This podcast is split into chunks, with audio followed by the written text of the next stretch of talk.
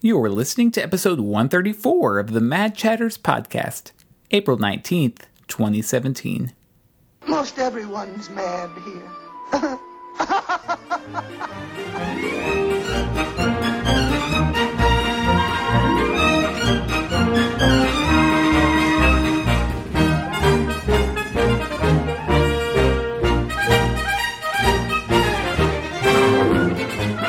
Hello there, and welcome back to another episode of the Mad Chatters podcast, your very important date with the happenings at Walt Disney World and around the Disney universe.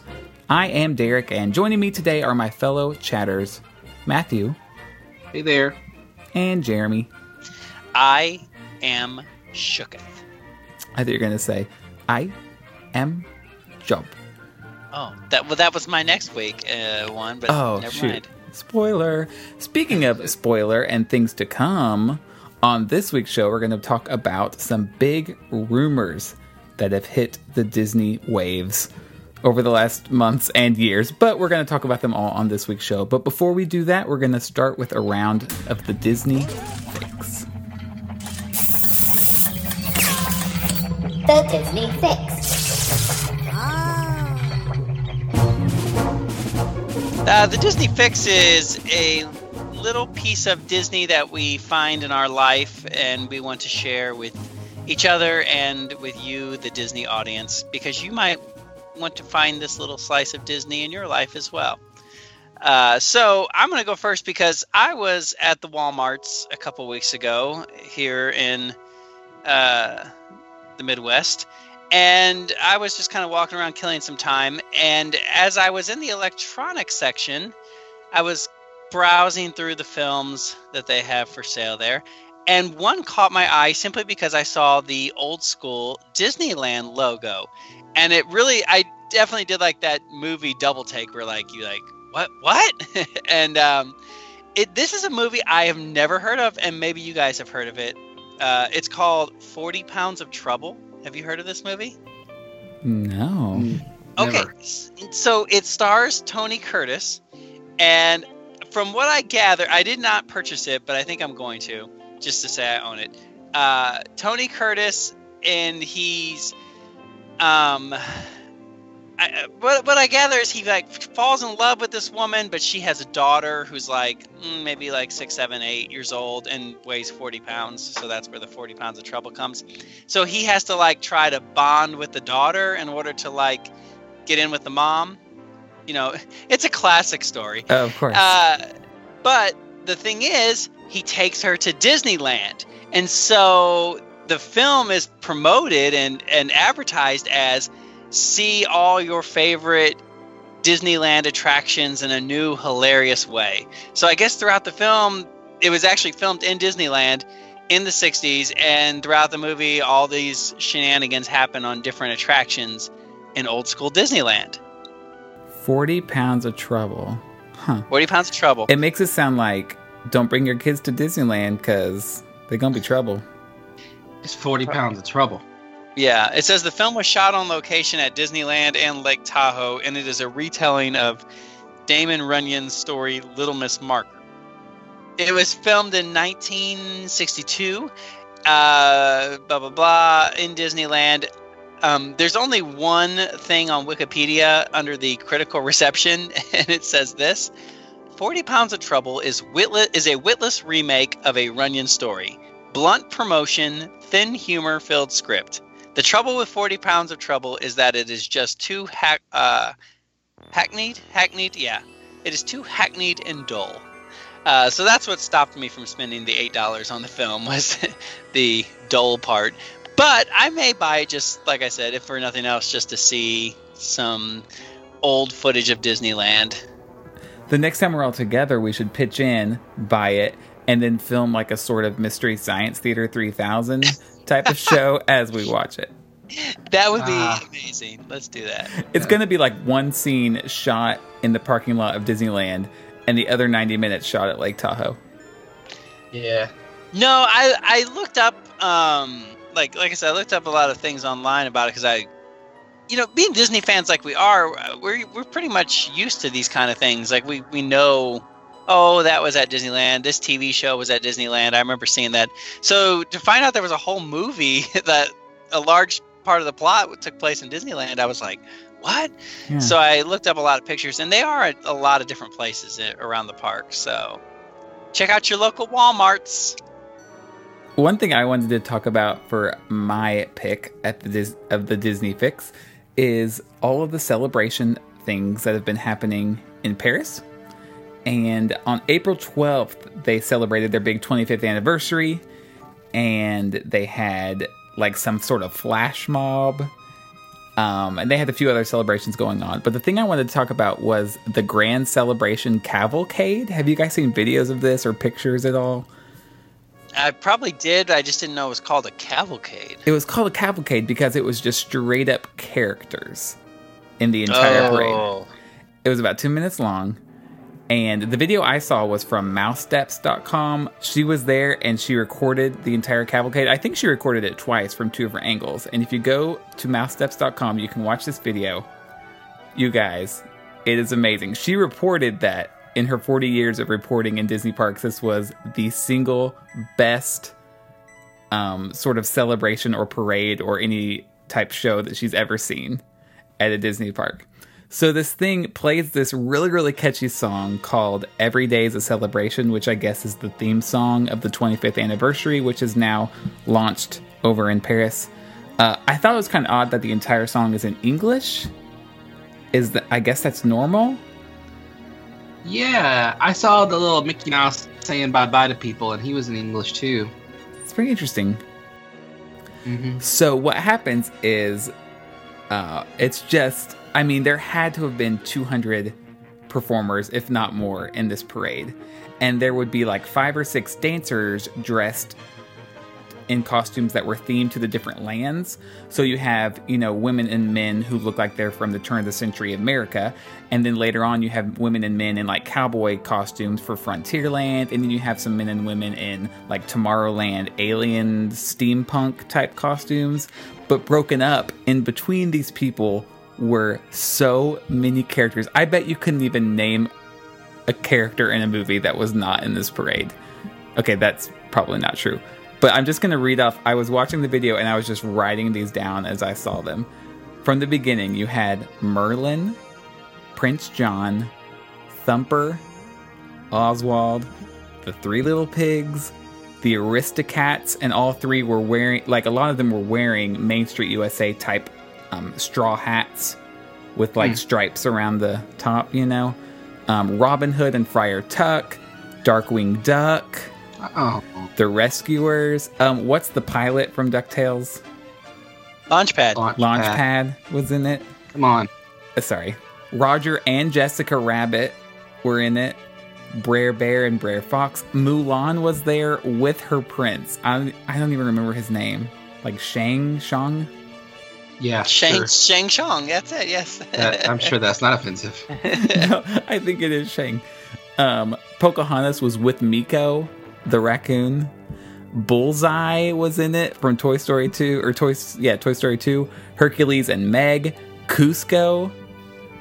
Um, the uh, jester from Hunchback of Notre Dame. I'm blanking on his name. Chopin. Starts with a C. Yeah. Clopin. Clopin. Yes, yes, yes, yes, yes. Clopin. Um, the Ratatouille characters. The Sultan from Aladdin was walking down the street. Oh, you're gonna tell us. You're gonna tell us all of them.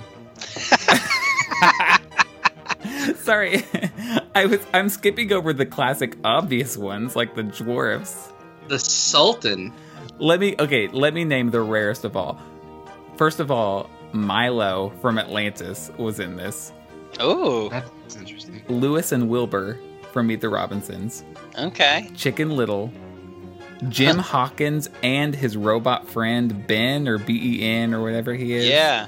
And then from Stitch's Great Escape, uh, Stitch's Great Escape, help us. From That- Lilo and Stitch, it was like five different aliens plus um Pleakley, the really skinny one, who Ah. Yeah. the the doctor he's but he's wearing like his wig costume where they went to the luau and he was in disguise. awesome.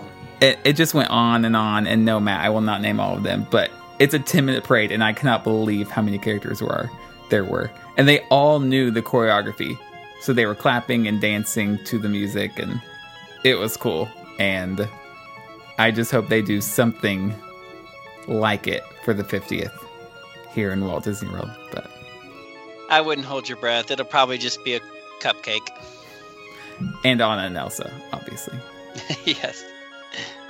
It's actually a parade, 10 minutes of just different Anna and Elsas in different costumes and different situations. That's something else. If I ever saw Prince John, I'd probably be a little embarrassing. Might Trying lose to- control. Lose Yeah, control. just lose house. control a little bit. Uh, yeah, he's kind of one of my favorites. Yeah, well, he was there. Him and Scrooge McDuck, if I saw them. Um, my Disney fix comes in the way of some news, and I, I, I guess I'm a little, I guess I'm a little um, behind on this because this is already happening. Just scrolling through my news feed that I get here on my little Google Cards um, deal on my phone, I saw an Orlando Sentinel article concerning the virtual queue system that is already being tested in Walt Disney World water parks, namely, um, I think it's only been tested at Blizzard Beach. I'm not sure though. The article is written by Dewayne Bevil, and I'm just going to read it because it's only about two paragraphs long, and it, he can say it better than I can. Uh, Walt Disney World may be dipping its toe into a virtual queue system at its Blizzard Beach and Typhoon Lagoon water parks. The resort began testing a reservation procedure for select attractions on Tuesday. This was at the end of March, so that would have been early April when they were began testing. The experiment will last into early April, according to various internet reports and several Disney World cast members.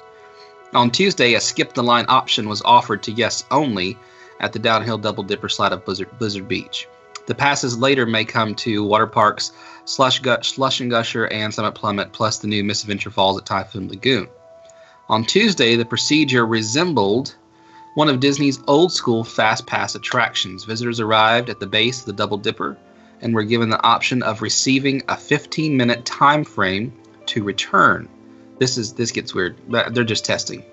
The time was printed on a card with a rubber band attached for putting around guests' wrists. At the appointed time, riders returned to the attraction to ride. The card warned that there could be a moderate ra- wait, which I think that's funny. The service was included with park admission.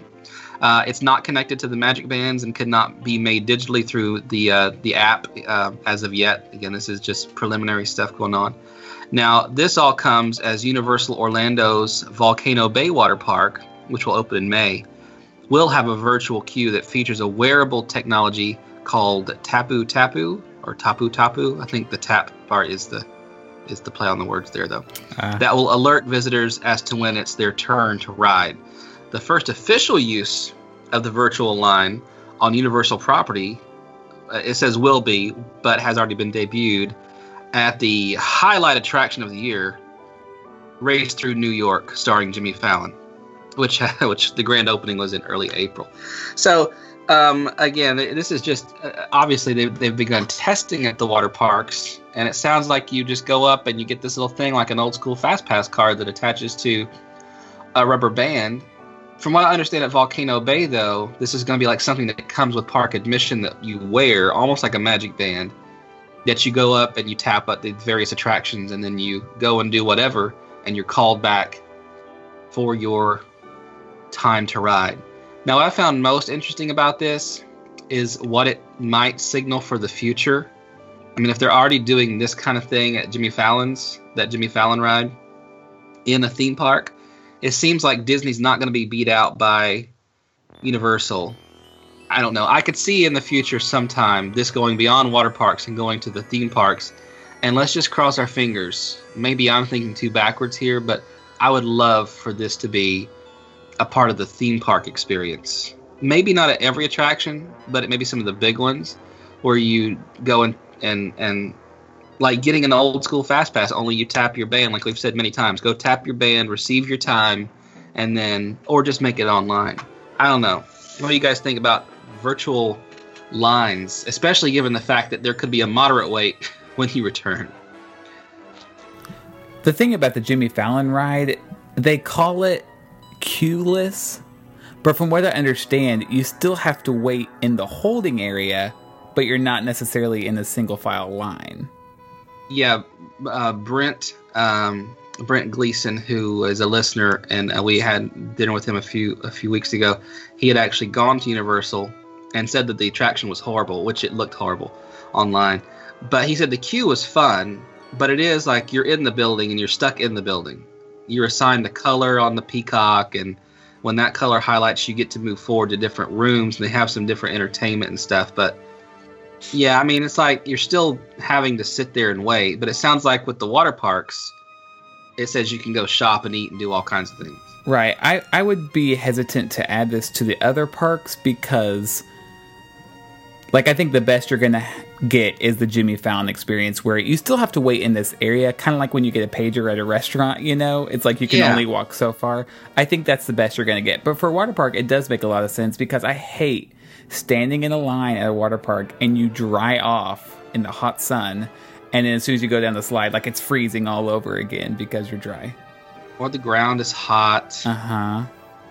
Well, they do a good job of keeping the ground kind of spritzed at the Disney parks, but I like the idea. It kind of reminds me of Dumbo, to be honest.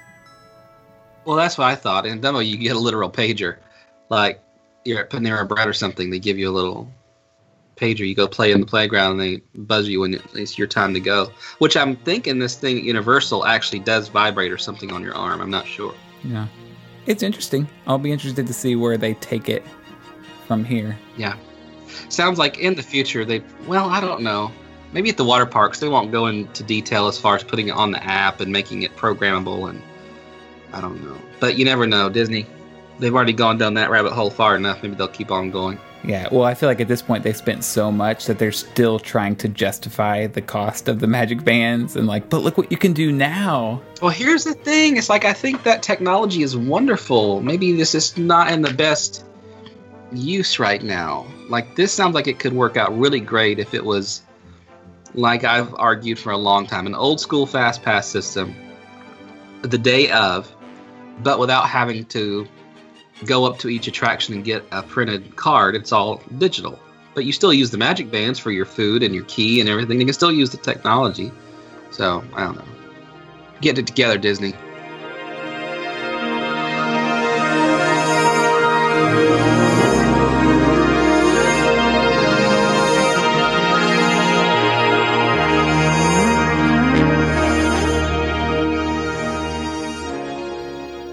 Just a reminder, Matt and I will be checking out Yeehaw Bob Jackson's show at River Roost at Port Orleans Riverside next weekend. So if you're in the Orlando area on Saturday, April 29th, and you're not doing anything around 8:30 p.m. or so, uh, come have a good time with us, take in a good show, and uh, just come say hey.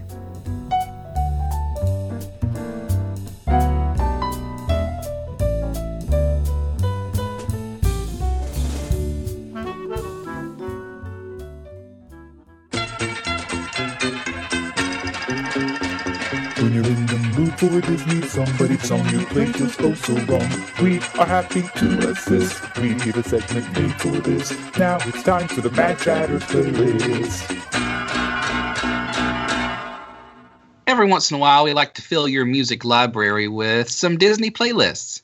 And we do this by uh, each of us giving three options or three songs that we pick out of a given category uh, that go along with this theme. Our theme this week is non Disney songs that are used in the parks. So it, anything that was not Disney property but is used in the parks.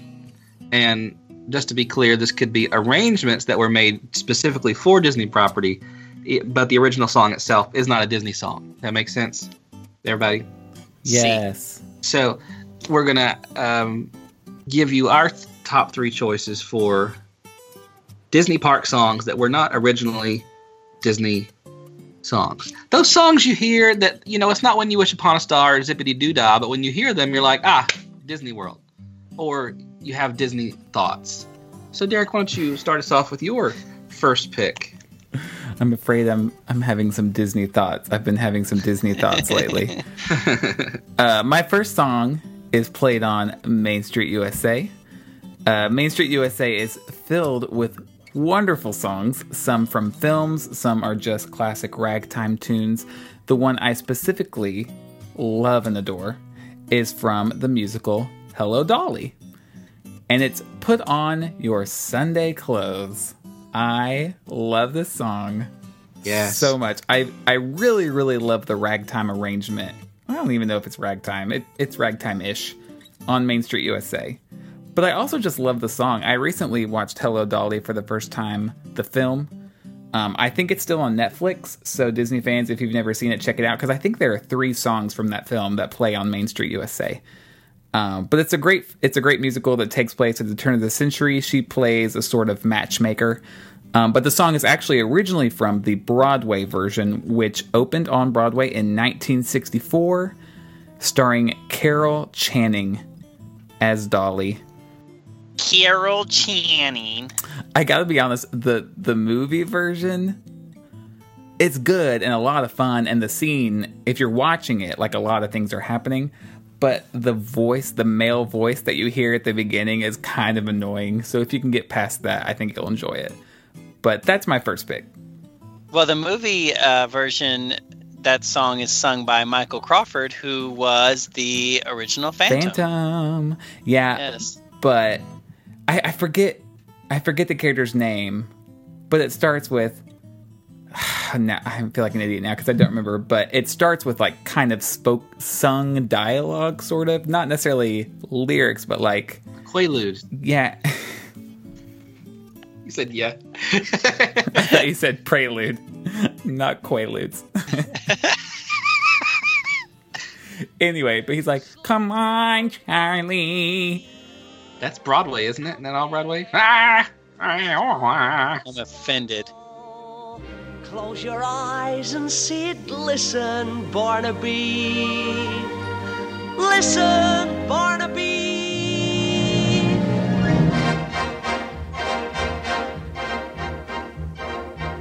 Put on your Sunday clothes, there's lots of world out there. Get out the brilliantine and dime cigars. We're gonna find adventure in the evening air. Girls in white in a perfume night where the lights are bright as the stars. Put on your Sunday clothes, we're gonna ride through The movie version is is Barbra Streisand, correct? Yes, that was Yes. five years after the Broadway musical, but they're both great. This, yeah. if you just want to hear the song, except for listening to the Main Street Loop, you, it's also the one on WALL-E, right? Yes. Yes. That keeps coming back. In fact, um, when you watch WALL-E and he's watching it, he's watching the Barbra Streisand movie. Yeah. Yeah. Yep, yep, yep. So there you go. Great point. I'm going to hop on to your Main Street train, and I'm going to go even earlier. Now, here's the thing: a lot of those songs, like the one you've selected, actually written in the late 20th century, but it's themed to that era. And, Right. and the same thing could be said for Music Man and Oklahoma and some of the other ones they use. Um, the one that I kept thinking of, and mine's also from Main Street. The one I kept thinking of, I was like, "What is it?" And I started singing it to myself, like, "That's it, that's what it is." I looked it up, and it was actually written in 1892 by Henry Dorse, and the song is, uh, it's called "Daisy Bell," a bicycle built for two. Hmm. And when you, On a uh, bicycle built. yeah, And When that's I on that Golden that- Girls episode. yes, yes, with the uh, the little caretaker is there. Yeah. Uh, Daisy, Daisy, bum bum bum bum bum bum. That's Main Street USA, and Golden Girls. so you can just tie it all together in a nice little bow.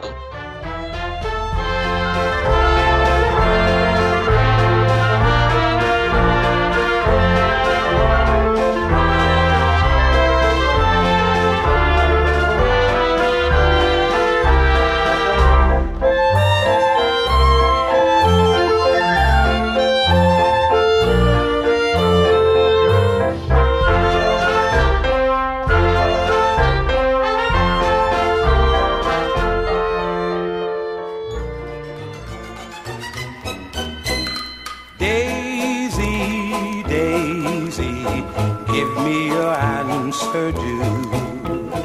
I'm half crazy, all for the love of you. It won't be a stylish marriage. I can't afford a carriage. But you'll look sweet upon the seat of a bicycle built for two. Uh, I got way too excited about that. I'm sorry. Yeah. So that's mine. That's my first one. Uh, it's odd- odd that I went to Main Street, but that's that's uh, one of those. I hear any of those songs really from Music Man or um, My Fair Lady or not My Fair My Fair Lady, Uh, I don't think so. Oklahoma. I know is in there. Music Man. This one. What's the, what is what one? What's one you said? Oh, Meet Me in St. Louis is in there. Hello, Yeah. Dolly. Hello Yeah, Dolly. Hello That's Dolly. it. Yeah, that's the one I said. Yeah.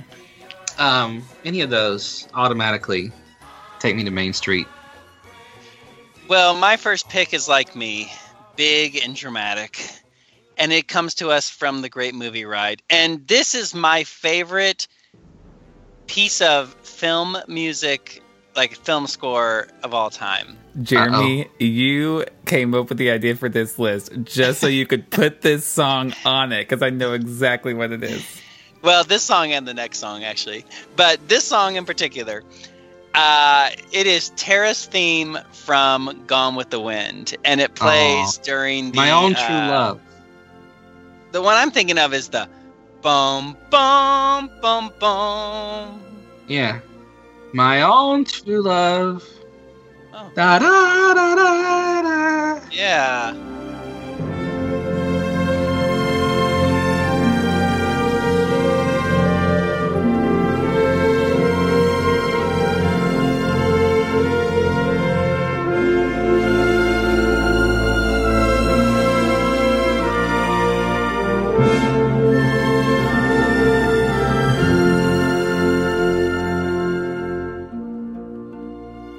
I just love that that Yes. the way it just builds and just it's wonderful. And I always think of um, the finale of Great Movie Ride when I hear it as well. The love a portion, romance portion. Yeah, but even just like that whole like it's a very dramatic piece of music and Yeah. then when you are showing like these clips of these blockbuster Hollywood films, it Yeah. definitely it supports that kind of big dramatic feel. Yeah. So, It's an epic romance. Like you, you're not listening to that tune unless it's the most climactic, epic scene of a film. You know, a tune like that. definitely. So, I just love it. It's good. Mm-hmm. It's good. Number two on my list is over in Hollywood Studios. If you are Uh-uh. standing, what? Don't steal this. Oh, Go ahead. I won't let you finish. okay.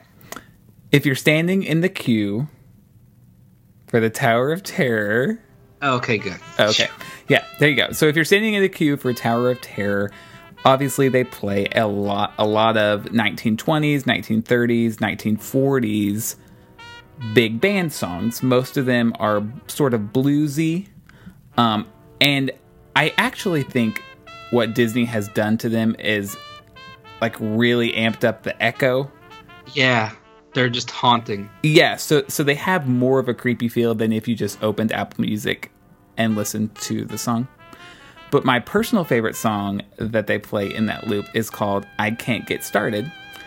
And I looked this up. So the first time anyone heard it, it was sung by Bob Hope in the movie Ziegfeld Follies of 1936.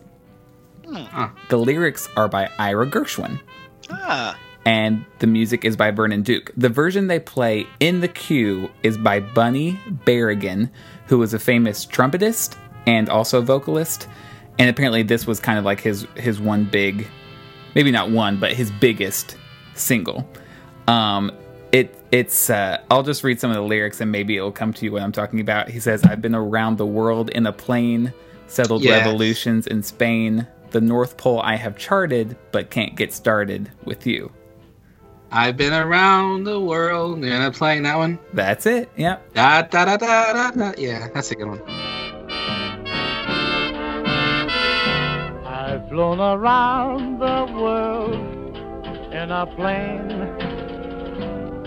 I've settled revolutions in Spain.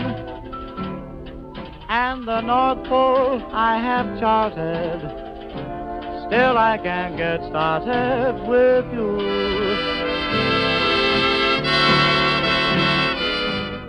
On the go And it's so great because the first like 30 seconds are just this trumpet solo. And it's so good. It, it really like amps up the song. And then the rest of the song kind of sounds like if you're watching a movie that takes place in the 30s, someone puts the old record on or the, st- what's it called? Stereophone? St- st- Sure. anyway, Vibraphone. phone- Oh, that's a thing. phonograph? Phonograph. Is that? I don't know what I'm saying. Anyway, they put one of those on. It's a little staticky, and you just picture like couples slowly dancing to this song. Yeah. It just has that feel to it. And it also has just enough of that static to give you kind of a Tower of Terror haunted feel. yeah. It's great. I love it. This is getting making me happy. Those um the echo, it just reminds me and I think why it's so like why is that so dark? You know, why is why just just adding a little bit of reverb on there make it sound so creepy? And I think it's just, you know, it sounds like if you're watching a scary movie and you're in a big empty house and for some reason those songs are just creepy when a record comes on and they start playing those like Jeepers Creepers or something Yes. you know, and it's just playing in the next room, and the echo is there. Yeah, it's creepy. I think all the songs have something to do with like breaking down, or like saying goodbye, or death, or not getting to where you need to go. Yeah. It's all kind of themed that way. I think you're probably right because one of them is Mood Indigo. One of them is Inside This Heart of Mine, and the whole thing is about how it's sunny outside, but inside this heart of mine it's rainy and cloudy, and I'm sad. And yeah, that's a good point. Um, in case you don't love the Bunny Berigan version, which I do love, um, Ella Fitzgerald did a cover of this song as well. Well, my next pick is also from Hollywood Studios. I'm glad you didn't take it because it's kind of like right there for you to take. And it is across the street from Tower of Terror at the Rock and Roller Coaster. Oh no! And as you as you wait to go into the pre-show and those doors open into the quote unquote recording studio where you see the infamous Aerosmith pre-show um, projection thing. The song that has been playing in that place for almost 20 years when you go into the recording studio is walk this way. And it always starts as soon as the doors open i mean and it just gets that energy going because it starts with the da da da dum da da dum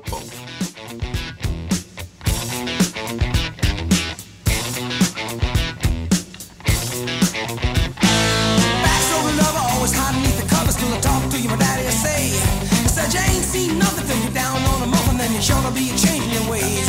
I met a cheerleader, was a real young breed, all times I can reminisce. All the best things of loving with a sister and a cousin, only started with a little kiss like this.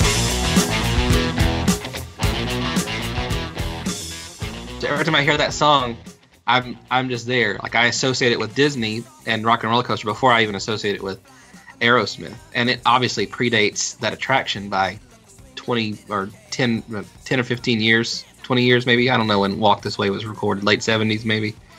So, I mean, it's it's that every time the doors open and it just gets you going, ready to go for the attraction. That's so true.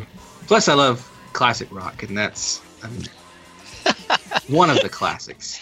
You're, you're the only guy I know that's still holding on to that mullet. I know, right?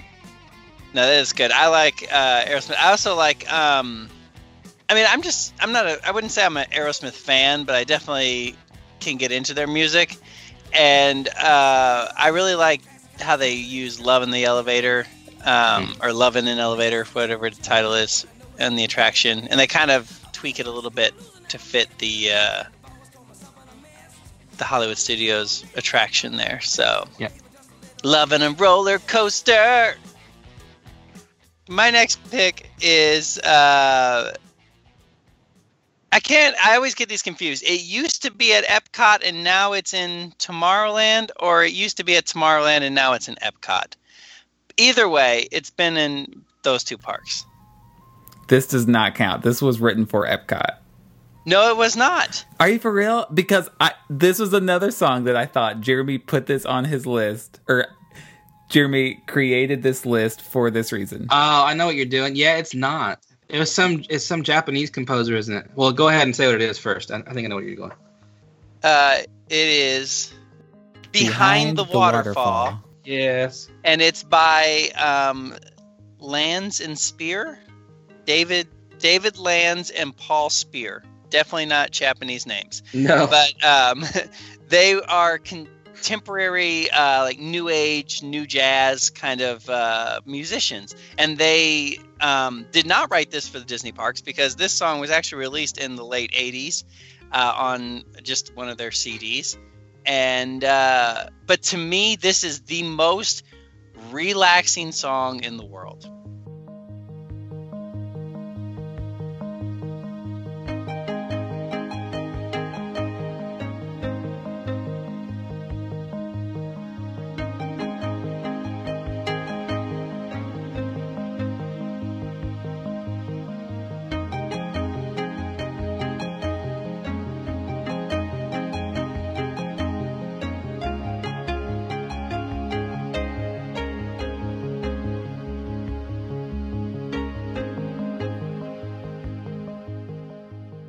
Hear this song and instantly the stress leaves my shoulders. Hmm. I go to a happy place and I'm just at peace with this. When I hear the song, it just takes me to another level. And so I love it. And if you if you just need to take a little time to find the magic in every day and you're having difficulty with that, you just turn this song on and and you'll be you'll be happy.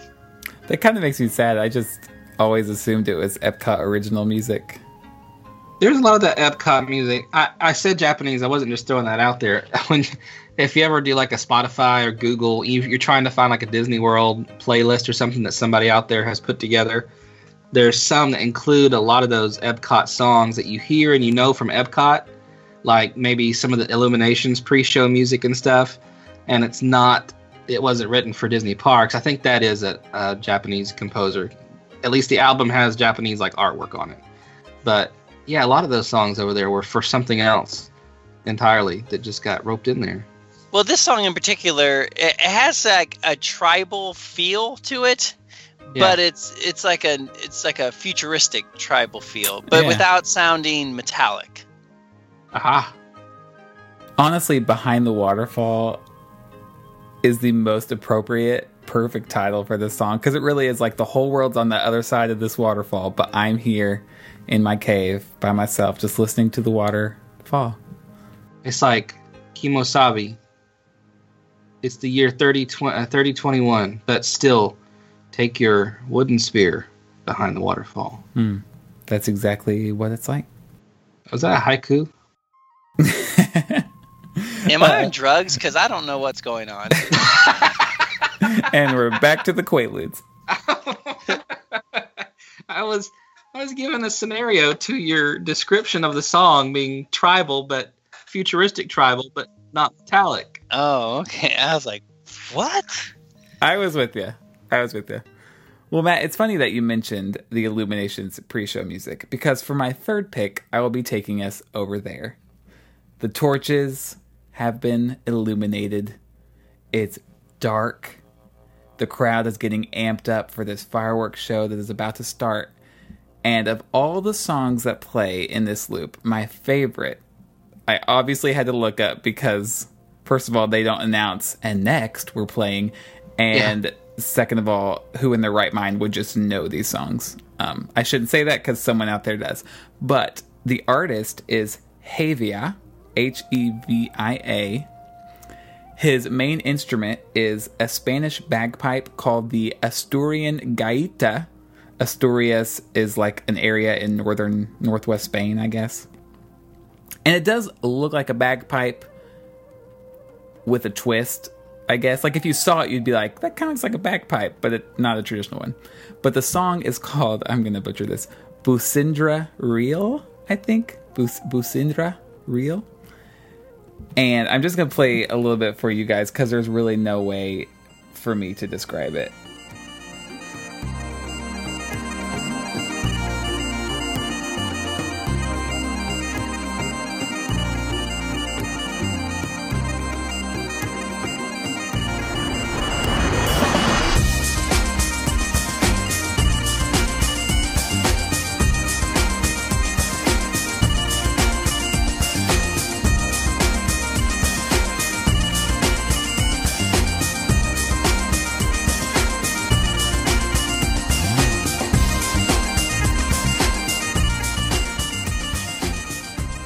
Say it's that Celtic one with like the world rock rhythm going on in the back. That's a really good description of that, actually. And mm-hmm. later on, they they add in drums, and it just like it's just it just gets your heartbeat going almost. It's so amped up, and It's just happy. It's joyful. yeah, but it's Like like like like a like a rave joyful. Yeah, kind of like it's joyful with an undertone of something's coming. Yeah. And maybe it's just because I associate it with standing by those torches waiting for fireworks, but still, that's what it, that's the vibe I get oh, it's from it. good. Am I the only one that, or do you guys do this as well? Do you feel extra bougie in things when you listen to like Epcot music? Like when I listen to Epcot music, I'm like, I am so. Are we talking about like this song or like imagination? oh well, okay, but like I'm talking about like World Showcase music. Like I'll be listening to it and I'll be like, I'm so cultured. Oh, totally. Yeah. I feel like I should be eating like scones. Yes, I listen like- to the Morocco loop and there's like goat noises in the background. I'm like, this is, I have arrived. Anyway, B U S I N D R E, and then the second word is real, R E E L. Check it out. It's good. I like that other one in there. I might getting my loops mixed up because they've changed them a few times. Yeah, they have. And then, but then sometimes like they mix them. Like there was an old one and there's a newer one, but sometimes I hear back to back a song from the old What one. I'm thinking of had a like a straight up like rave techno. Dun dun dun dun dun dun dun dun. And at some point, I'll have to. I have yeah, to find it. The one I always think of is the flute battle. The. Oh yeah. That's it. We, we know can, these things. We can battle it out right here if you want. Yeah. So for my third pick, if we go to Soarin' in the queue, you hear lots of ethereal. Uh, ethereal is the wrong word. That sounds flighty. Um, like when you think of flight and Soarin' and the Jerry Goldsmith score that goes with Soarin', these songs fall right in line with that. And some of them might sound familiar to you, and it's because they come from a lot of non Disney movie soundtracks. And one of my favorite ones that is used is the main title or the main theme from the movie Contact, um, written by Alan Silvestri. And this is one of the great, I could say all the songs in this queue, but this is one of the greatest, just main title, beautiful, soaring Ah. themes. Ah, soaring themes in film history. The movie, not so great. I mean, it's like Helen Hunt and Matthew McConaughey, right? And it's about finding aliens No. that are actually in heaven and Jodie Foster. Jodie Foster. I was close. Um, but th- this song, I- like I said, any of the songs in there, but this is one of those that I have and almost like that movie just because of the music, because the music takes me to Soarin'. Yeah. I, uh, it's a beautiful piece of music. Contact, the main title. The whole soundtrack is good, but the main title is the one they use in the Soarin' queue.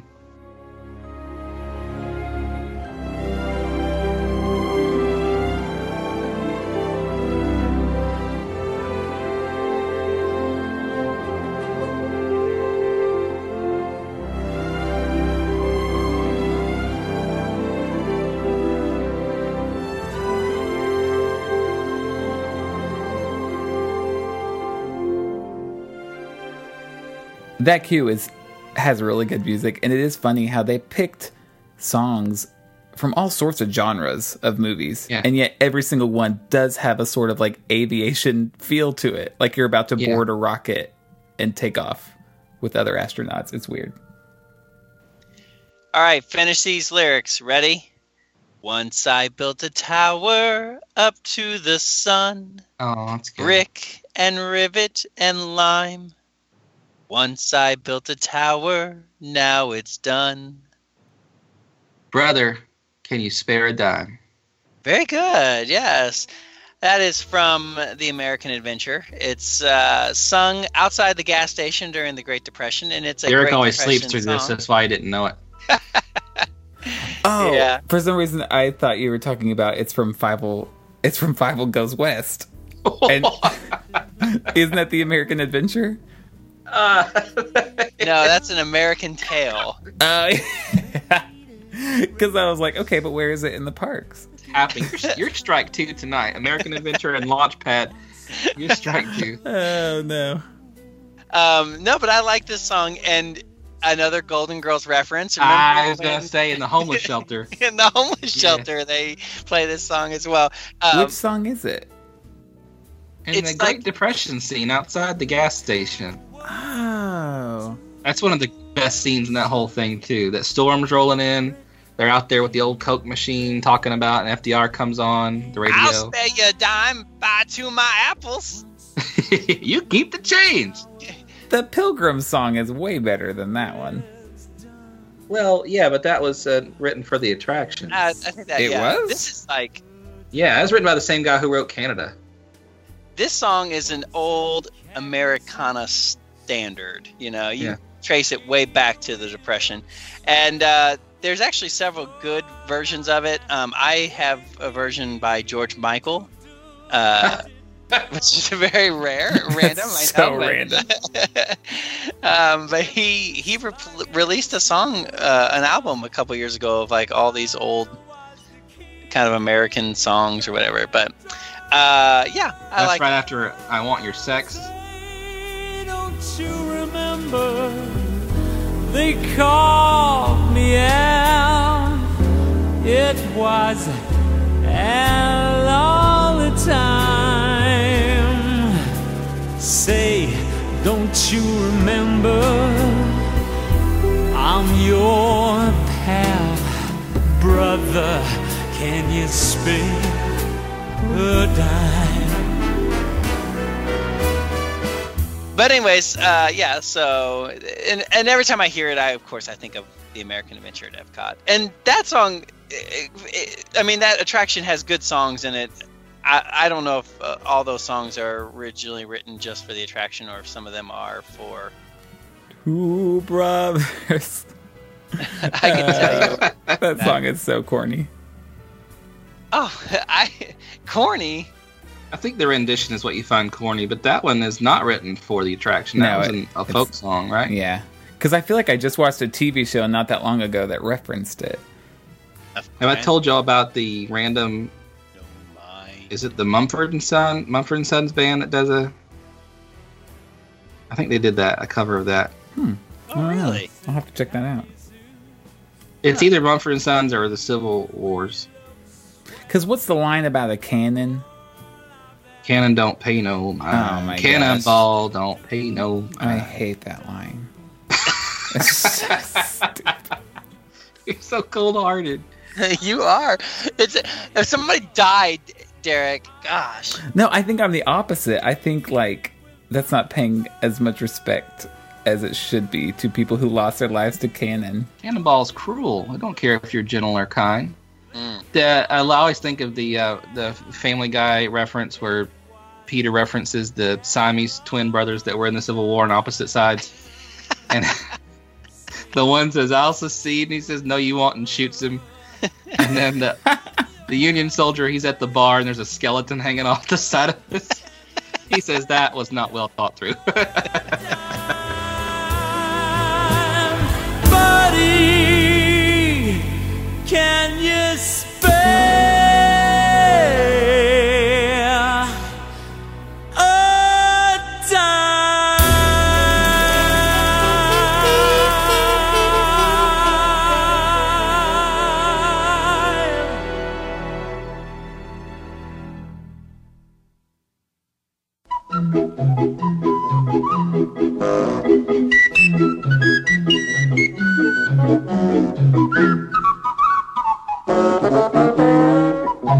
On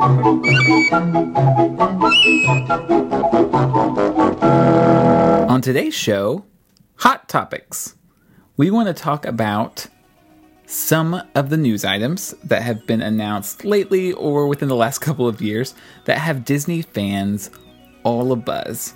And we're going to specifically talk about the ones that are kind of divisive and have fans completely split down the middle. Some are completely for these things, and some are starting to, question the direction Disney is going in certain areas. And I think you'll understand more what I mean once we dive into these. But we're going to start by talking about some of the confirmed news of the last few years um, that have sort of divided fans and have um, people online giving their own opinions and they don't always agree. And then we're going to end with some rumors, things that are likely to come but are not necessarily guaranteed. And these also have been quite polarizing for the Disney fan community. And of course, we're going to give our own take as well as hopefully share some pros and cons of each of these news items. So, to begin, we're going to talk about some of the confirmed things that have created debates among Disney fans. And the first one I want to talk about are, or rather, is this theme of adding new lands to parks, theme parks in general, that are entirely themed to one intellectual property. And I think we could probably agree that this began with Hogsmeade Yeah. in Wizarding World of Harry Potter at Universal. And then later came Diagon Alley in Universal Studios. And since I- think it's hard to deny that Pandora was a direct response to Hogsmeade. This was Yeah. sort of our property. I mean, it wasn't Disney, but this was our way of saying, well, we're going to do the same thing, totally immersive, to where you feel like you're immersed in the environment from one film, Avatar. Yes. And then, of course, since then, we've announced Star Wars Land, Toy Story Land. There are rumors that the new Guardians of the Galaxy attraction in Disney California Adventure is just the start of a whole Marvel land over there. Um, so I, I think this trend is, is here to stay for at least a while. Yeah. Hey, I have a question about the Cars Land. When did that open? 2012? Yeah, you're probably right. I totally forgot about that one. Well, yeah, that. I mean, I don't know if that was a direct response to this because that was kind of already going. Harry Potter opened in 2010. 2000. Yeah, I think I think you're right. 2010. Yeah. And, And then, um, yeah, when was Cars Land announced? That might have been like I don't know, but I'm guessing Harry Potter was announced before Cars Land was announced. yeah. Yeah, I would say um, I'm neither for nor against it. The, the my initial reaction when you know the thing started to kick up after the original Wizarding World of Harry Potter, and then all this stuff came floating down the line, um, and the Disney rumor chain concerning Star Wars Land and and and Cars Land was built, you know, in the whatever early 2010s sometime.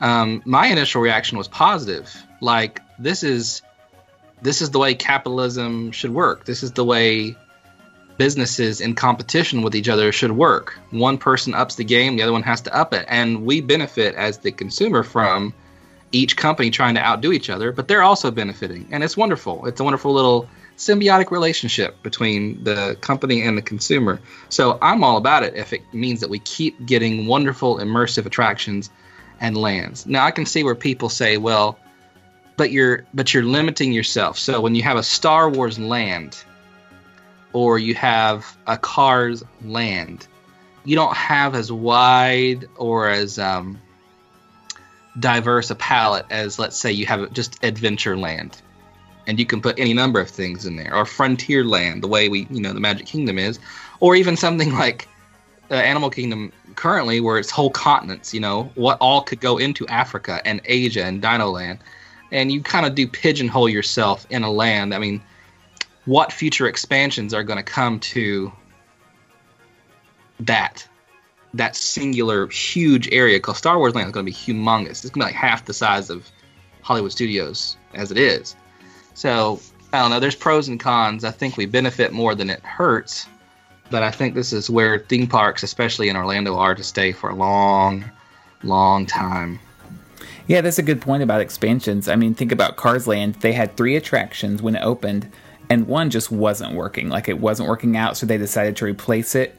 And obviously, when they went back to the drawing board, they knew it had to be something Cars related, whatever they replaced it with. Yeah. And e- even that attraction, like I think people like it, but I don't know if anyone loves it. But at this point, it's like, well, what else are we gonna do?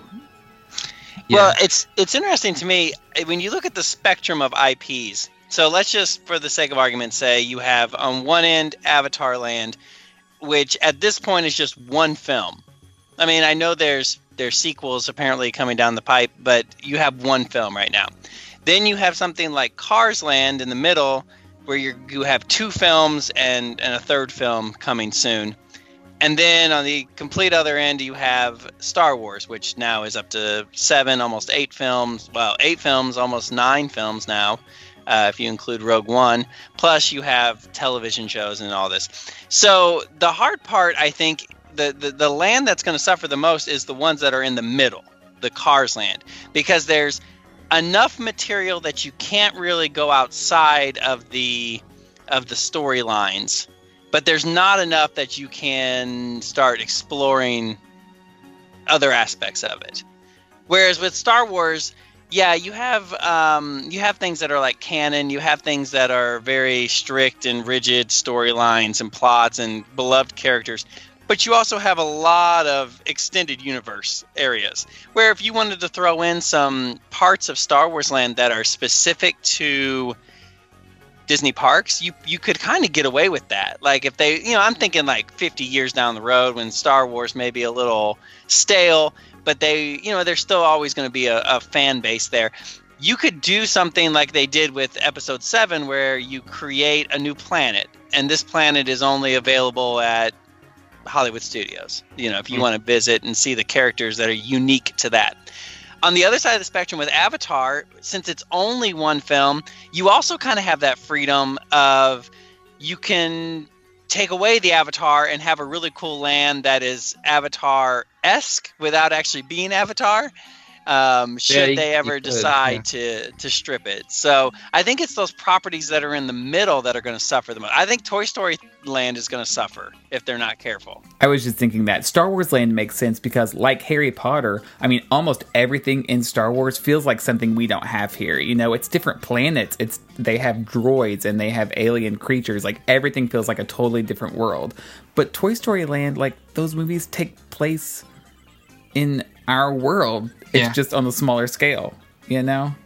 Well, I think the benefit Star Wars has over Harry Potter is that, uh, like you're saying, it's they can keep reinventing Star Wars even outside the films, right? Like they even like they did with Star Tours, inventing droids and things, and it they can make it seamlessly fit into the park even if it's not part of the movies at all. Mm-hmm. Uh, you can't do that with the Harry Potter at all. Well, you can, but J.K. Rowling would shut you down. Yeah, but you're but you're you're kind of stuck with I mean you're stuck with those characters and those places. You can't just say, well, this is going to be a fictional planet somewhere. Um, you have Diagon Alley, you have Hogsmeade, and that's that's it. that's what I'm. That was my point about Cars Land as well. Like if they wanted to do something new in Cars Land, Yeah. and they tried to introduce, you know, uh, you know, Bob the construction truck or whatever, everybody's gonna be like, "Who, who- who's this guy? He, he's not in the movies. I, you I know? almost think you could probably get along away with that with Cars. You think it's just fictional enough that they could, you know, fantasy enough? Well, I mean, the cars you ride in Radiator Springs are just they're just cars with eyeballs, right? You're not riding Lightning McQueen or And the newest attraction are quote Luigi's cousins, which are not in any of the films. You know. Okay. Well, they'll probably be in a Pixar short eventually. Yeah, you're so right. The Snuggies. Uh, thing about IPs, I think that is that tells us this is what's going to be here for a long time. You think back to like Expedition Everest, arguably the first major attraction that came with an expansion to like a whole entire area that was immersively themed and stuff. But it's not tied to anything that draws people and draws money necessarily. I mean, that was a big crowd, obviously, but nothing like the Harry Potter universe or Star Wars universe is going to bring. And I think that's what we're going for now is that grand opening, lines out the door, seven hour waits just to get into the park. That's the future of these these theme park expansions, and only IPs can bring that kind of crowd. That is true. Do you think it's because of the oversaturation of entertainment in our culture? Oh my! Meaning, but what I'm saying is, think about back in the day, you could draw people with just a roller coaster. Now you can't really draw people. People want to be drawn by being immersed in their storylines, not just Yeah. for a thrill. I think that's Disney's mindset. I think it's like, oh well, now we've introduced these immersive environments. We ha- this is what the fans want, which is great. But like, think about Beastly Kingdom, which I think we've talked about on our show. That was gonna be a whole land in Animal Kingdom, totally original, themed to basically mythical creatures that don't really exist. You know, um, dragons and unicorns and all sorts of stuff like that.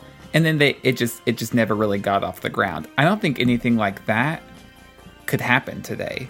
Because I think, No. like you said, Matt, for money purposes, they would always choose a known IP over something like Beastly Kingdom.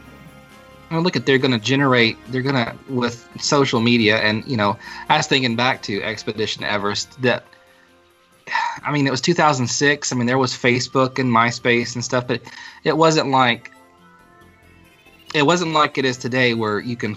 Well, you could, in a sense.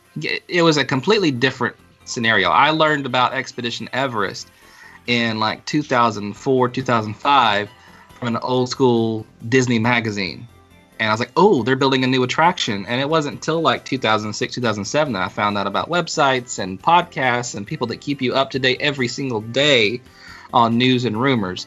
So they have the the ability now to keep you on edge and waiting for these things like Avatar Land for t- what's it been like five years, four years at least. Uh, at, at least, yeah. And in Star Wars Land is two more years yet. And I know it's been two years since they announced it this May. So that'll be four four years in the making. Uh, that's just a completely new thing that those IPs give you that an Expedition Everest or Beastly Kingdom or even like a Pirates of the Caribbean attraction is not gonna not gonna ever do again. Yeah, it's true. Well, only time will tell what other IP themed lands are coming. Uh, but one of the ones we know for sure is coming that we've already talked about is Star Wars Land. It opens in 2019 in Disney's Hollywood Studios. Uh, but specifically for our next uh, news topic that has created some debate among fans, Star Wars Land is also coming to Disneyland, the original Disney park in Anaheim. And I think the big debate here is simply does it belong in Disneyland? It does not. I agree with you wholeheartedly. I still th- I still sometimes wonder what Disney was thinking with that. I mean, I guess they thought we can't put it in California Adventure, which I don't know why they couldn't, and just make it like a Yeah, but that's what I mean. Like, why couldn't they? get rid of Bugs Land or whatever and put that in there. Or the raft ride. People even like the raft ride, the little Grizzly River, whatever. Oh, I'm sure it has fans. Um, I don't know. This when I heard this, I was like, "Yay for Hollywood Studios!" But my heart breaks for Disneyland. like if this went in Magic Kingdom, can you imagine? Like, it would completely throw off the balance of that park. Well, but Disneyland is multiplied. Yeah, That that is multiplied to the hundredth degree to me because that's where Walt. Here you enter the world of yesterday, today, and tomorrow, and all that stuff. This is not. I mean, I know there's the fictional attractions. It's not like it's the real world, but it's based in real world scenarios. I don't even I don't know how to say it. Yeah, Adventureland and Frontierland and Tomorrowland, they're all based on these things. Then in Fantasyland is the kids area that's devoted to Disney classic attra- uh, uh, films and things. This is just like okay, okay. So between Frontierland and New Orleans Square and Fantasyland, you've got an entire Star Wars land. All right, let me play the devil's advocate. One, it's going in Disneyland because Disneyland hasn't had an original attraction since what, like 2004? And that's fine. That No, even I. Older than that, Indiana Jones is the last attraction to go into Disneyland, yeah, right? that was '94. 94. So there you go. Also, California Adventure just got a huge overlay and expansion um, with um Cars Land, and so Disneyland is due before DCA is. And second, you're upset about Star Wars going in, but Star Wars is already in Disneyland. Uh, now it's yes, not. in Tomorrowland, and even that is, eh. But, I mean, th- that's that's the way things already are with with movies being represented inside the lands. But that's different to me, and I don't really listen. I don't think Disneyland needs the help. I don't think that the numbers every year show that Disneyland needs the help in attendance. I think California Adventure could still use some help with uh, attendance annually. That is, and why not just make that a super duper crazy park over there with Star Wars and Cars and Marvel, and let Disneyland just be Disneyland. It never is not going to need that much help ever. I totally agree. Even with this huge expansion, Disneyland still gets way higher numbers than DCA ever does. And I feel like they're. Well, two more things. And I feel like their number one thought was, oh, it doesn't matter if it doesn't fit. People are going to come because they want to see Star Wars. That's great. But, like, as a Disney fan, I want it to matter to you, Disney Yeah. higher ups, that it doesn't fit. Like, I want that to be important to you. And thirdly, I don't know how they're going to manage crowds when this thing opens. I don't know how they're going to do it. It's going to be crazy. Getting in and out of that land is going to be insane. God help them if they open up another entrance. I wouldn't blame them if they did. I think there's a parking lot across the street back in that corner of the park. I could be totally wrong.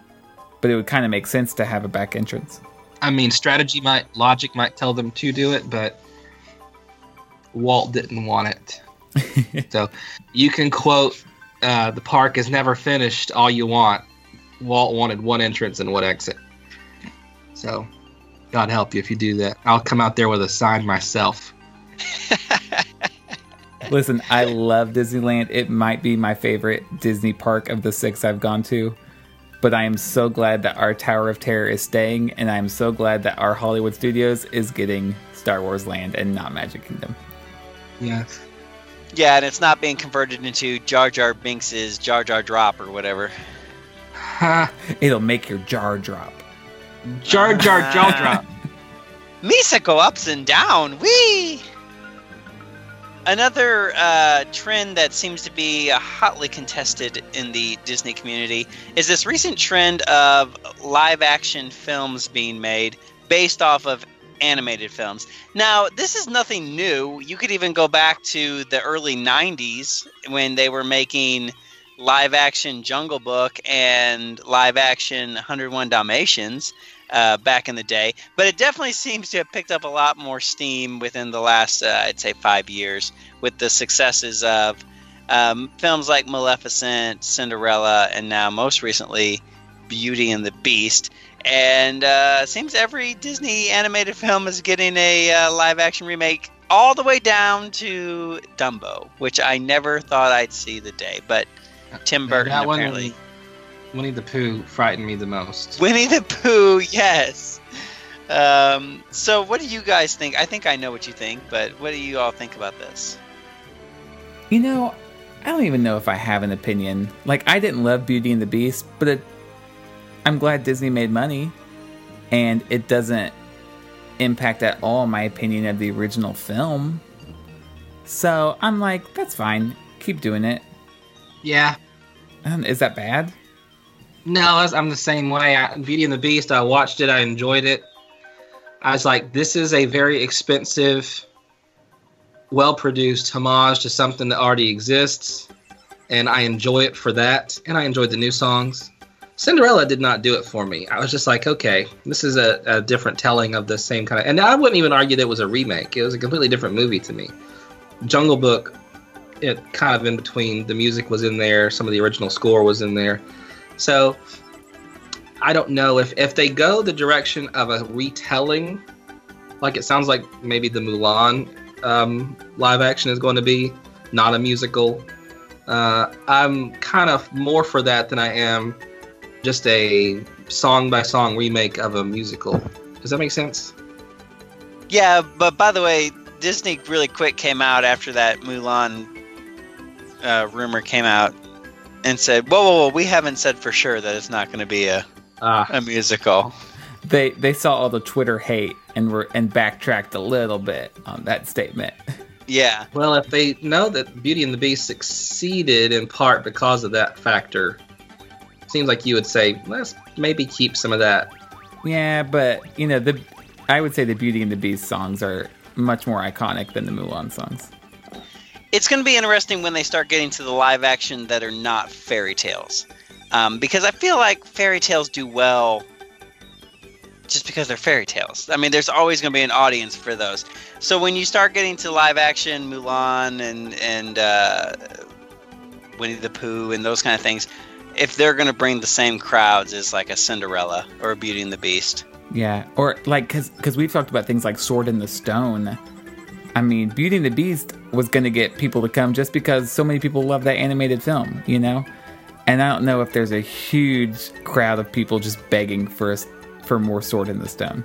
It, it- listen, You know- it depends on how they do it. Because I've always thought Disney needs to visit or revisit, I guess, King Arthur. 'Cause that's that's a treasure trove of wonderful stories that Disney could tell better than most people. So I'm I'm I got my fingers crossed for where that one can go. What about live action Black Cauldron? I'm picturing like Christopher Walken playing the Horn King. what? I was just being That's great.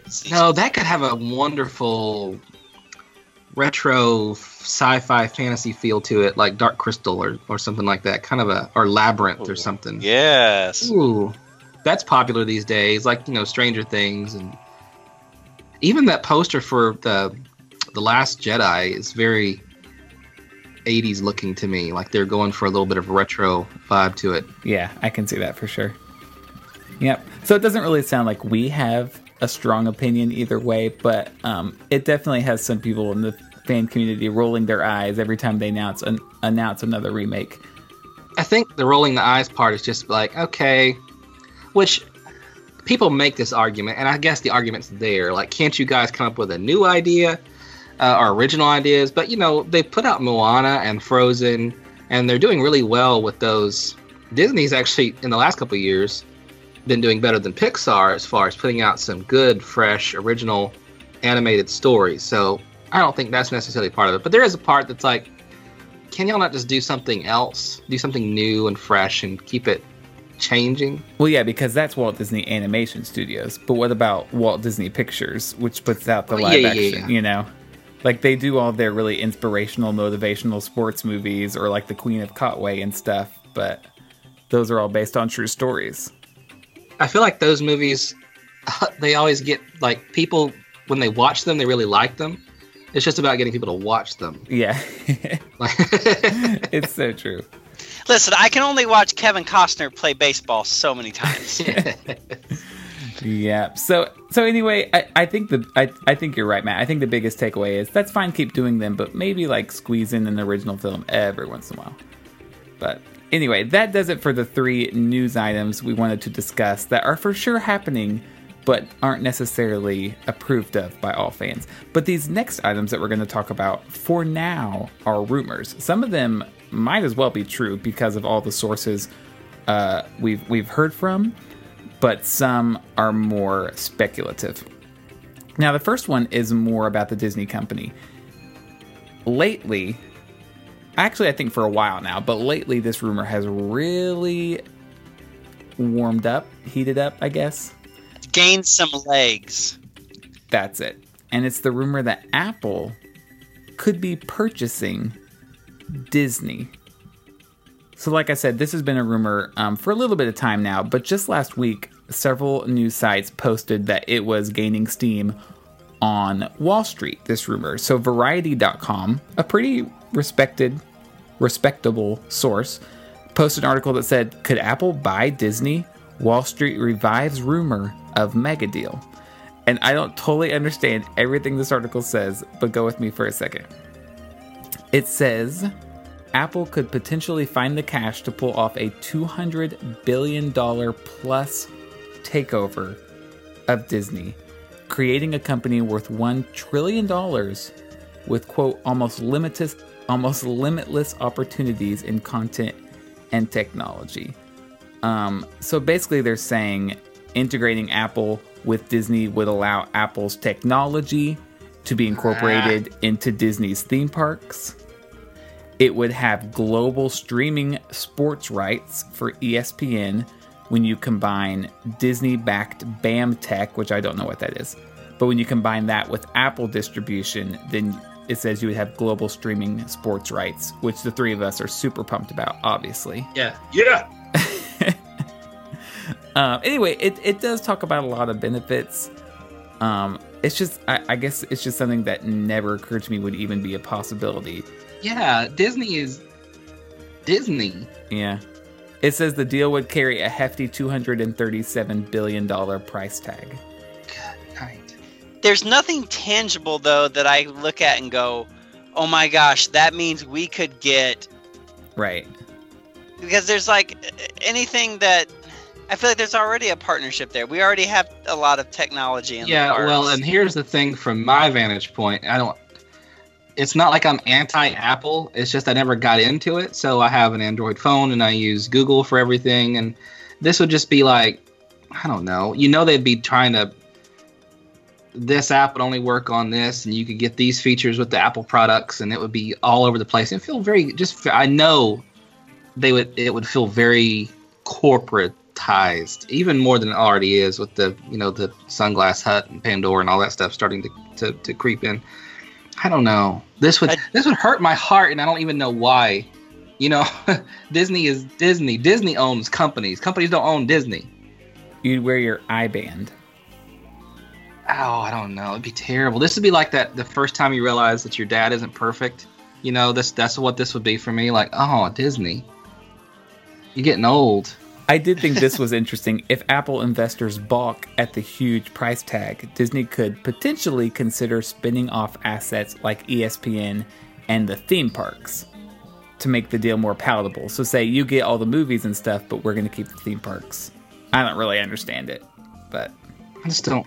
This would that would be like why I, that, my fandom might be hurt a little bit if this happened. Like, I, it's it's again, it's not like I'm anti-Apple. I would just feel like this is just a corporate sellout, and now I'm just going to be cramholed and pigeonholed into looking and buying Apple stuff all the time at Disney parks.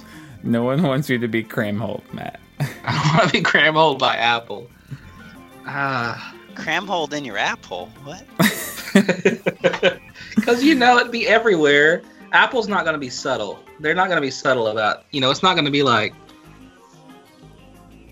you don't know that they're there. It's going to be like everything. Little apple bird Yeah. in the apple tree. Well, that's the rumor that to me seems the most unlikely, but I am not by any means some business guru on Wall Street, so who knows? Maybe that's the most likely. the Um, way they make it sound is like it could just happen. Isn't that crazy? It's like overnight. I mean, is that the way business works? Like they can just they can just buy out all the stocks and they're the sole owner of Disney? Well, I remember when Disney bought Lucasfilm not that long ago. It was like I woke up one morning and it was like, oh, by the way, Disney owns Lucasfilm. Yeah, but that seemed like, hey, can we buy your company? And like Lucas said, yes, you can. We'll we'll do that. it's time to. It's time for us to move forward with this. That seems like that. You know, there's an agreement. This sounds like Apple could just rape Disney and and we get stuck with the bastard child. anyway, uh, next the next few items on our list are all park related. This next one I think specifically is related to the fact that Walt Disney World is turning 50 in four years. And so there's a lot of talk about Disney really pumping a lot of money into these four parks in Florida and trying to, you know, make exciting things come before 2021 when the parks turn 50. One of the rumors that has just creeped up over the last few weeks is that we might be getting a Tron coaster much like the one in Shanghai Disneyland. In fact, the rumor is that Walt Disney World and Disneyland both will be getting one of these. Disneyland's would go in the place of Innoventions, and Walt Disney World's would go in the place of everyone's favorite attraction, the Tomorrowland Speedway. Oh my! This I is mean, change. I'm all I for it. Yes, I'm. Yeah, yes, we can. I'm excited. Yes. Yeah. Uh, Tron underappreciated uh, franchise in my opinion. I Yeah. I don't think that it ever got the respect it deserves. The Um, new, I- the, like the new movies, Yeah, I mean the original Tron is weird. it's hokey and and you it's definitely one of those films that when you watch it you have to keep reminding yourself of the context in which it was made in uh, i thought tron legacy was good i really enjoyed it I, I was like one of the 25 in the in the universe, I guess. But uh, and then they had the TV series as well, which I never saw. But what was it Tron Uprising? I think was the name of it. The animated. Um, so there's clearly a fan base for this kind of thing. Um, but I think it's kind of weird to me that you would put this in Tomorrowland when you already have a thrill ride weenie in Tomorrowland. I mean, you already have an indoor coaster. Yeah. Yeah, yeah. So kind of having two indoor coasters is, is a little strange, but yeah. I don't know. And for me, like we already talked about Star Wars, but if I were putting it in Disneyland, well, the this the size is not equivalent. But like, please tell me they're gonna do something with Star Tours when Star Wars Land opens. Because to have Star Wars Land in the back left corner and Star Wars in the front right corner, it's like okay, Oh yeah, seriously. Surely they'll just transport. I mean, all all that really is is transporting the simulators over there. They'll probably give it a brand new building and all that stuff anyway. I hope so. There's no talk of it yet, but anyway. But yeah, so I mean, I hear the words Tomorrowland Speedway might be going away, and I'm like, I don't care what they put there. It's going to be awesome. Yeah. Food truck rally. yeah. Uh, I would support that. Uh, okay, so the next is something we've talked about, but this really does seem like it's almost guaranteed at this point. We're talking about the gondola system that might be added to Walt Disney World. Um, if you missed the episode, we talked about how um, stations might be built at Art of Animation and Pop Century Resort, a combined station there. There might be a station at Caribbean Beach, um, one at Hollywood Studios, and one at the International Gateway in Epcot. And these would be above ground, hanging, swinging, basically gondolas that would take you from these stations to the others. Transportation. Exactly. That's how transportation works. Uh, so yeah, it just seems like that this is maybe, possibly, likely going to happen, and the reason is uh, places where these stations were supposedly going to go, construction is starting to happen over there, and they haven't officially said what the construction is for, but it definitely seems like some sort of station. Throw out the Coronado Springs too, right? They're getting a huge expansion Yes, that's true. Yeah. with all dining and stuff going on there. That's um, yeah, this is an interesting idea. I'm not gonna say like, ooh, I'm super excited about them coming. I'm, I guess I'm all for a mode of transportation that continually runs, uh, that takes you to various places. Not you know you have multiple options. But then I'm like, it, I mean, is this gonna be? I mean, I guess they've done all the studies to make it efficient. I mean, how many people can you squeeze in one of these things? I think it's like 20 ish. I mean, I know big cities all around the world have really found good use with these. It's almost like a little nod to the Skyway. Oh, We, uh, yeah. we see you back there. You did good. to Thank you, me it Granddaddy. seems it seems like a step in the in the reverse direction like i feel like gondolas are something we would have had in 1970s and now we're getting this new thing called a monorail and it's supposed to be sleeker and faster and it just feels like a weird retro step I think you might be picturing the wrong type of gondola. Like, have you seen a picture of what they look like now in these cities, like New York and stuff?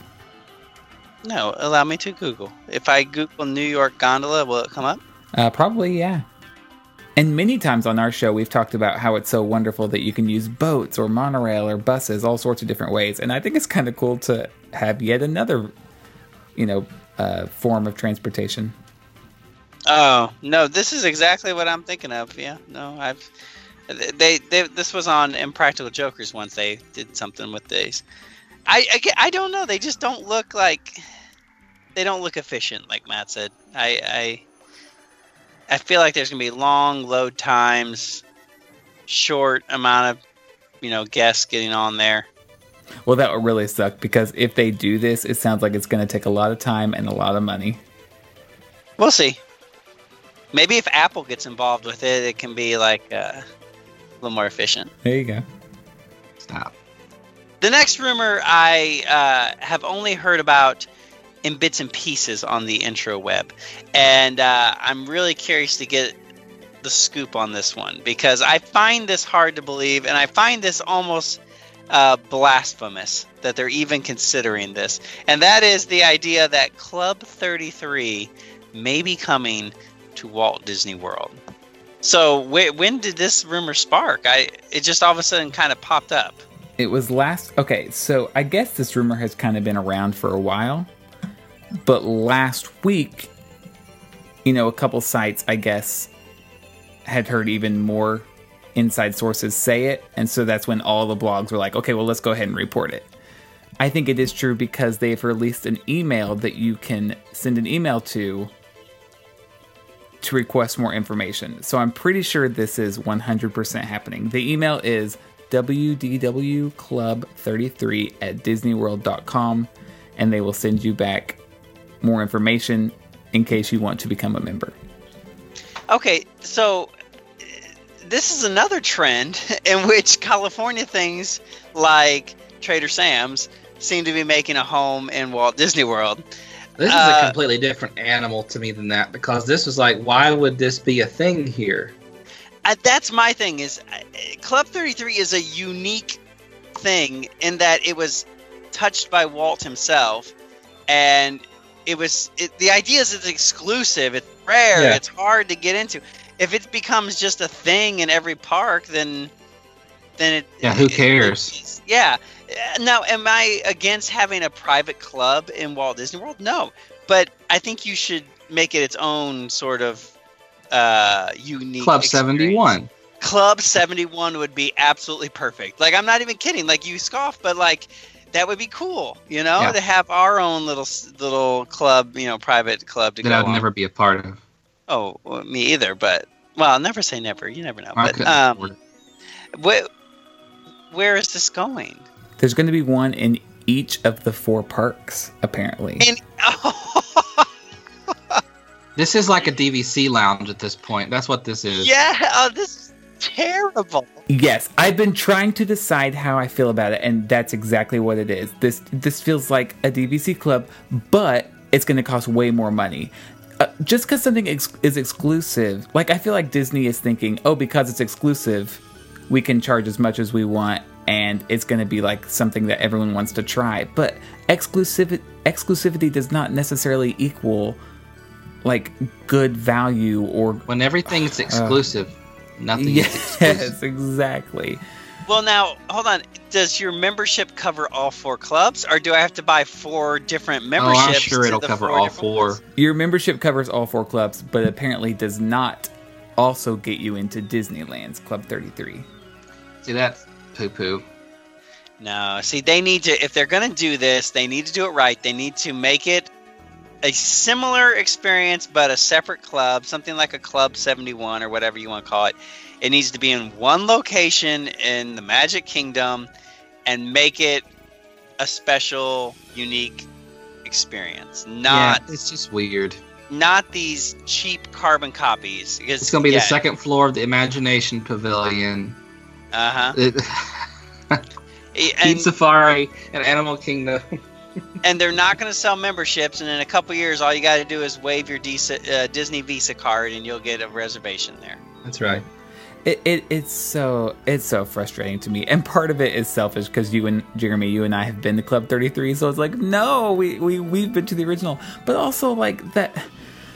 That's a place in Disneyland that no one goes unless they're going to Club 33, like the upstairs of the new of New Orleans Square. But I feel like wherever they put it in Walt Disney World is going to be in a place where we've already been.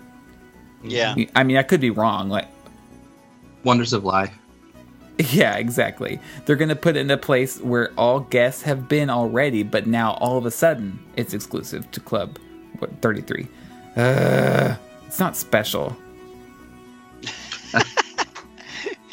I just think it's weird. I, don't, I mean, the special part about it is like, yeah, neither here nor there for me, but it's just a weird thing. Like, why would you? Why would you want to? Why? Why? That's not something you can duplicate. You know, it's not like Jungle Cruise. Okay, Walt, Walt touched that, and we have our version. That's that's different, but that's not an exclusive.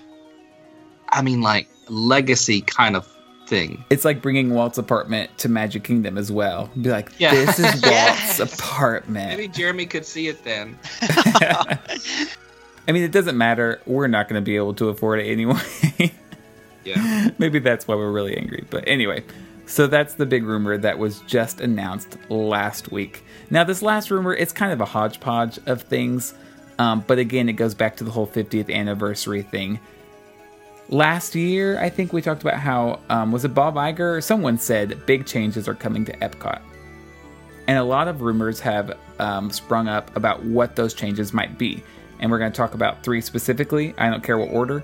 One is that Guardians of the Galaxy of some sort is coming to Future World. It might take over Ellen's Energy Adventure.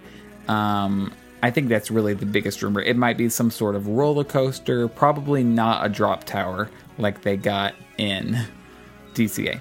Um, another rumor is that maybe, just maybe, the old name Epcot Center might be making a return, a sort of nostalgic return to its roots.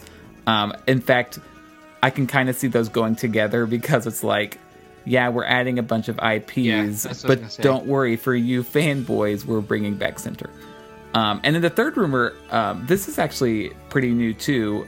I'm sure rumors about new pavilions have been around ever since World Showcase opened, but lately there has been a lot of talk about maybe one of the big changes coming to Epcot will be finally a new pavilion, and the talk is maybe Spain, maybe Brazil. Brazil has been on the docket for, I want to say, at least 10 years. Hmm. Well, I think Spain was actually announced the opening year, like when they said, "Here are all the pavilions coming," and they only ended up building so many. But I think Spain was one of the ones. The whole Brazil thing was a, a little faux pas because I think their press um, secretary or their their um, department of whatever travel or whatever it is, um, like told their press in Brazil, basically said we're getting a pavilion before anything was officially confirmed or whatever on on Disney's side, and it was kind of a little covert cover up operation. I remember it, like, it, it had to be like ten years ago, and this this all happened. So Brazil's kind of been dangling there for that long. I guess Spain if it was, but I hey I I like both of them. A Brazilian steakhouse in Brazil would be great. Ooh, yeah. Yeah. Hey, I think the exterior would be pretty as well because you could do like a Christ the Redeemer statue. Yes. It could Yellow be Boschata. perched. It could be perched on a mountain of backpacks, Mm-mm. just I, all piled And he up. could have a, a little flag in his hand. I knew something like that was coming. and uh, once an hour on the hour, he chants. A rusted pool in the background. Bringing bring in an attra- bring an attraction too, though. Seriously, like whatever pavilion you add, make an attraction. You know that's what we want. I think Brazil's got. I mean, Spain would be great, but I mean, I, I think Brazil's got a little flair. Obviously, I mean, it would, it would be the only nation represented from the southern hemisphere. Ooh, what about Argentina? And then you could do the Casa Rosada, and there could be an Evita show every every day. that's what. That's your only draw. How about Venezuela, and you just go in and go to prison?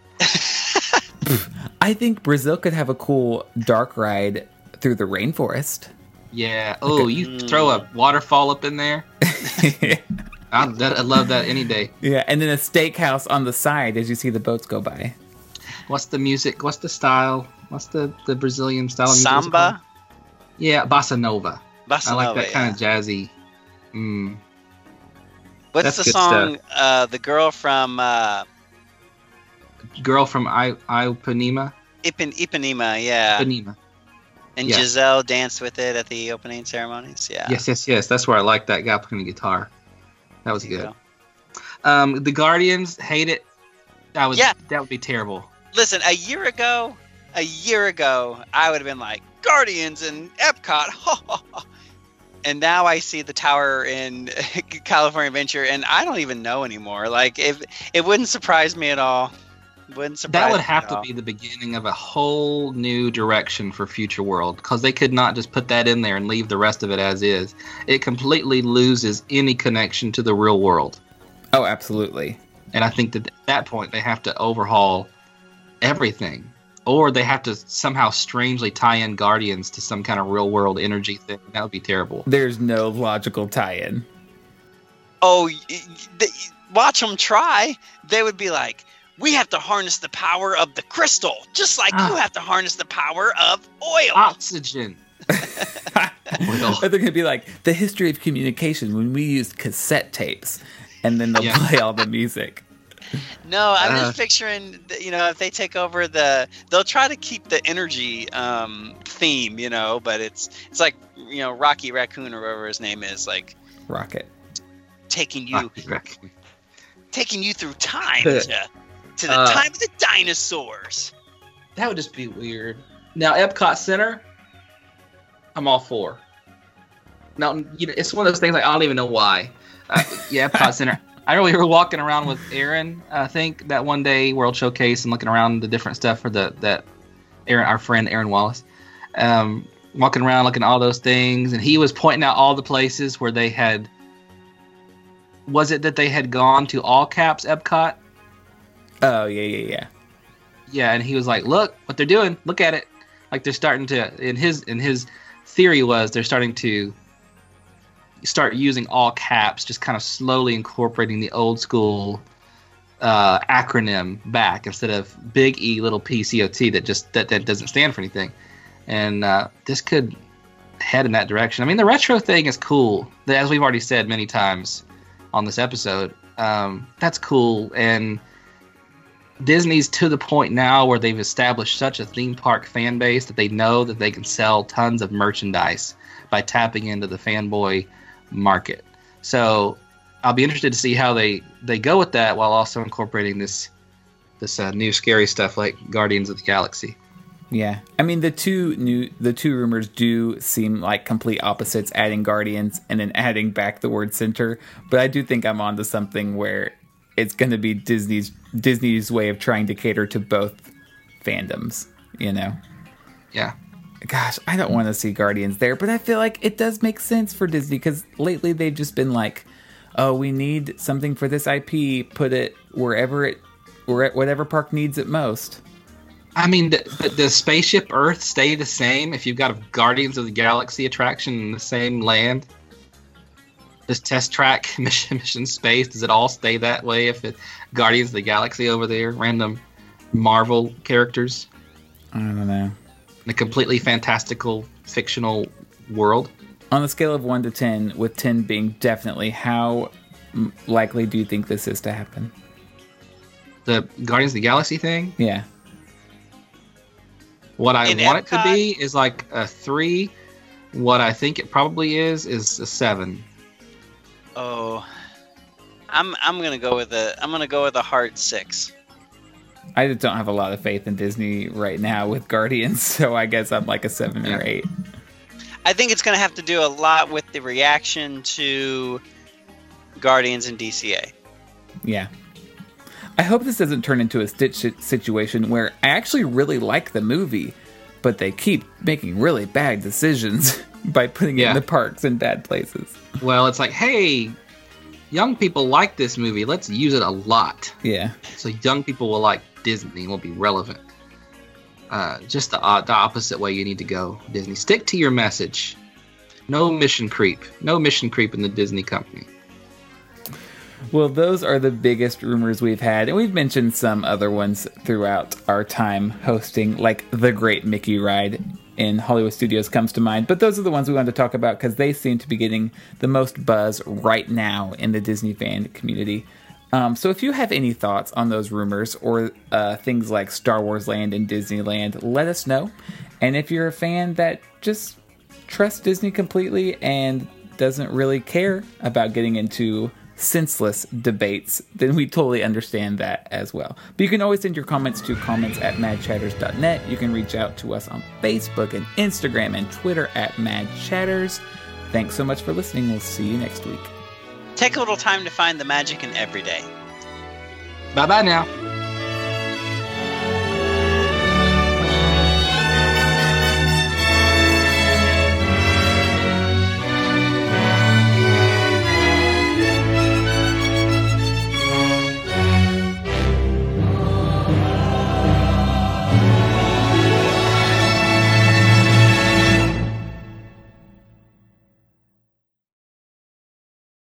Oh, you forgot to mention your meetup again. Oh, yeah, you're right. You can plug that in. But just promise me that when it, you guys when you're there, just get people a big group of people together for a picture and just Yeah. we'll post it as no. I'm talking about the like people who are not even there for. Yeah, that's you right. know, just- Everybody, everybody in the picture. Come Everybody, on. look this way real quick. Yeehaw, Bob. Here, put on this Mad Chatters T-shirt real quick. just smile real quick. the whole restaurant or whatever. That would be awesome. I would. get in this. I will pee myself. oh my gosh, if you could um, get him and then like just like just make it like a we rented out the whole space for Yeah. a Mad Chatter event. That's awesome.